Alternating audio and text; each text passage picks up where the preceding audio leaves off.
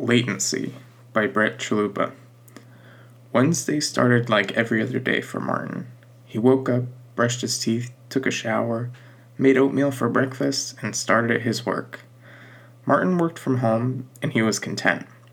He had his daily routine, and he knew what to expect with each day. After finishing work on any given day, Martin would work out.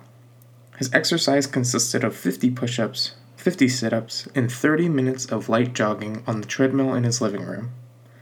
Dinner was next, followed by a shower. To end the day, Martin would watch his favorite webcam model's 9 p.m. show. Her name, well, username, was Bunny69. Martin didn't care much for animals, but he thought she was cute like a bunny and found the name fitting. He had been watching Bunny69's webcam streams for over two years. Martin budgeted $200 every month to donate to Bunny. He never second guessed the charge on his credit card bill. Bunny streamed every day of the week except on Friday and Saturday. Martin would spend his Friday and Saturday nights reading and watching movies. Time off is a good thing, he told himself. It was 9:12 p.m. and Bunny's stream still hadn't started. Bunny was always punctual, starting at 9 p.m. on the dot. Martin understood that things come up, though. I'll wait until 9:30 before calling it a night, Martin thought. A couple of minutes later, Bunny came online. Hey, is everything okay? Martin typed into the chat room. Bunny smiled and winked at the camera. There was no one else watching the stream, so Martin assumed it was for him. Bunny started by dancing to electronic music. Martin had never heard her play that particular song before. How do I search the internet for a song with no lyrics? he wondered. Martin loved to listen to the music Bunny played during her streams while he worked. Bunny wiggled her way out of her jeans. New music and new panties?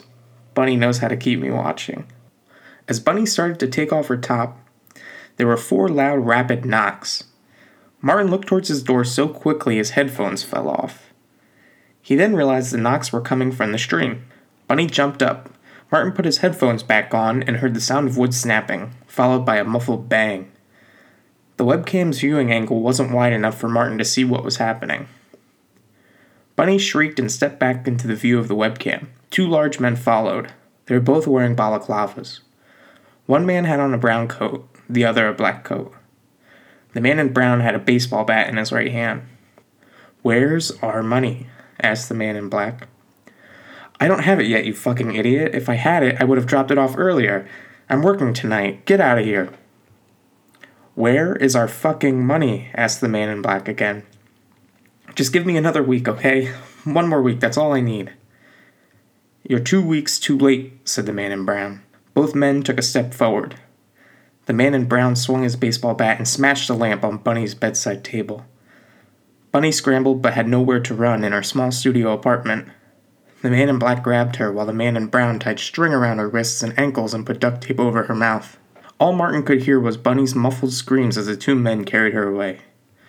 The number of viewers watching the stream skyrocketed, peaking at just over 10,000, 10 times more than on a good night like Valentine's Day. Bunny's computer was still on and the stream was still going. The chat room was going crazy. The torrent of comments was too fast to read as they scrolled by. Martin was able to parse out one that said, OMG, someone call the cops! Martin dialed 911 immediately and wondered why he hadn't thought to do it sooner. 911, what's your emergency? asked the dispatcher. I just saw two men break into a girl's room and kidnap her, Martin said. Hun, where did you see this kidnapping? Well, I'm not sure where it was. It was on a uh, live stream on the internet? Are you sure this really happened? It was not on a TV show, sir? I'm positive. Please, someone needs to help Bunny. Sir, what's your location? I'll send an officer over ASAP. Martin gave her his address. Stay where you are, an officer will be over soon, said the operator as she hung up. There was a knock on Martin's door 45 minutes later. I'm Officer Robbins, responding to the call about a witness kidnapping. Sir, are you Martin Torrance, the one who called it in? Officer Robbins was in his 40s and close to retirement. He was just shy of six feet tall, and he hadn't hit the station gym in a few years. Yes, yes, that's me, replied Martin. With as much detail as possible, tell me what happened. Martin explained what he witnessed. let me get this straight. You saw this girl, Bunny, uh, 69, get kidnapped in the middle of a video stream online? Are you sure this wasn't a staged event to get more viewers to make some extra cash or something? Martin paused for a moment. To be honest, I hadn't thought of that. Alright, Martin, here's what I can do. You give me as many details as you can what Bunny looks like, the website, profiles of the two men, and I'll file a report at the station. Alright, I'll tell you everything I know. Come on in. They sat on the couch as Martin went into detail about the Camgirl website, what he knew about Bunny, and what he witnessed earlier that night. Officer Robbins took notes.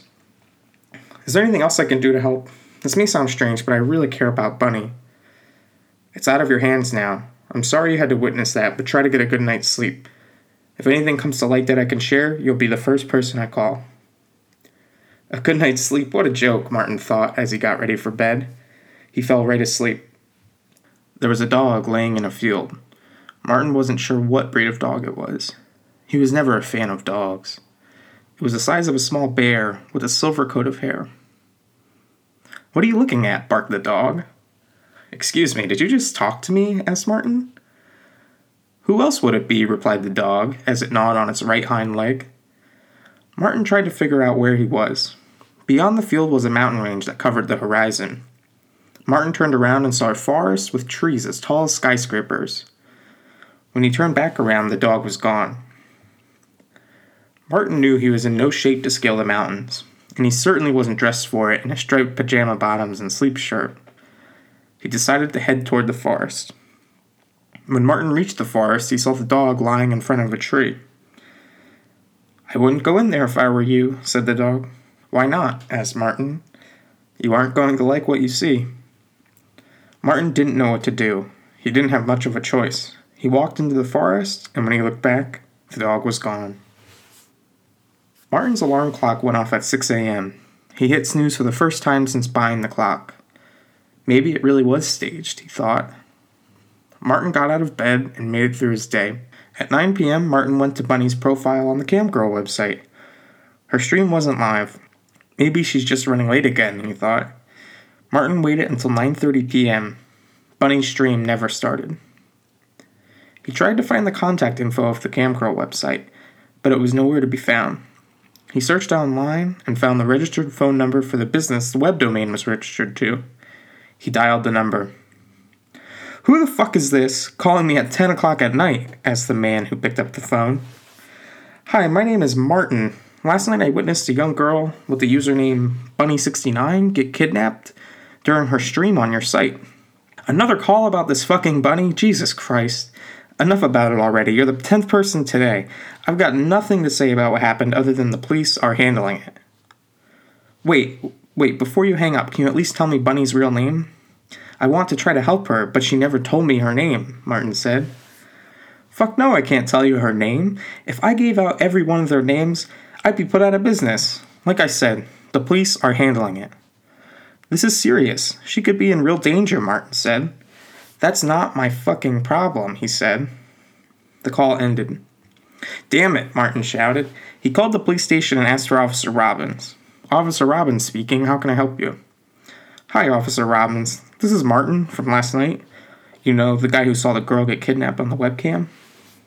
Yep, I remember. What can I do for you tonight, Martin? asked Officer Robbins. Bunny didn't show up for her stream tonight, and she never misses a Thursday night. I think something really happened. I don't think it was a joke. Martin, what did I tell you last night? It is out of your hands. The case has been filed and is under investigation. I can't tell you anything more than that. There's nothing you can do. All right, officer. I understand. Sorry to have bothered you. Martin got ready for bed and stared at the ceiling until he fell asleep. Martin shivered as he walked through the forest. The sunlight barely made it through the trees. He kept walking forward, following the dirt path. The trees eventually began to clear. In the center of a clearing was a circular grove. In between the trees lay the naked body of a young woman. The dog stood next to her, licking her left foot. The dog looked up at Martin and howled.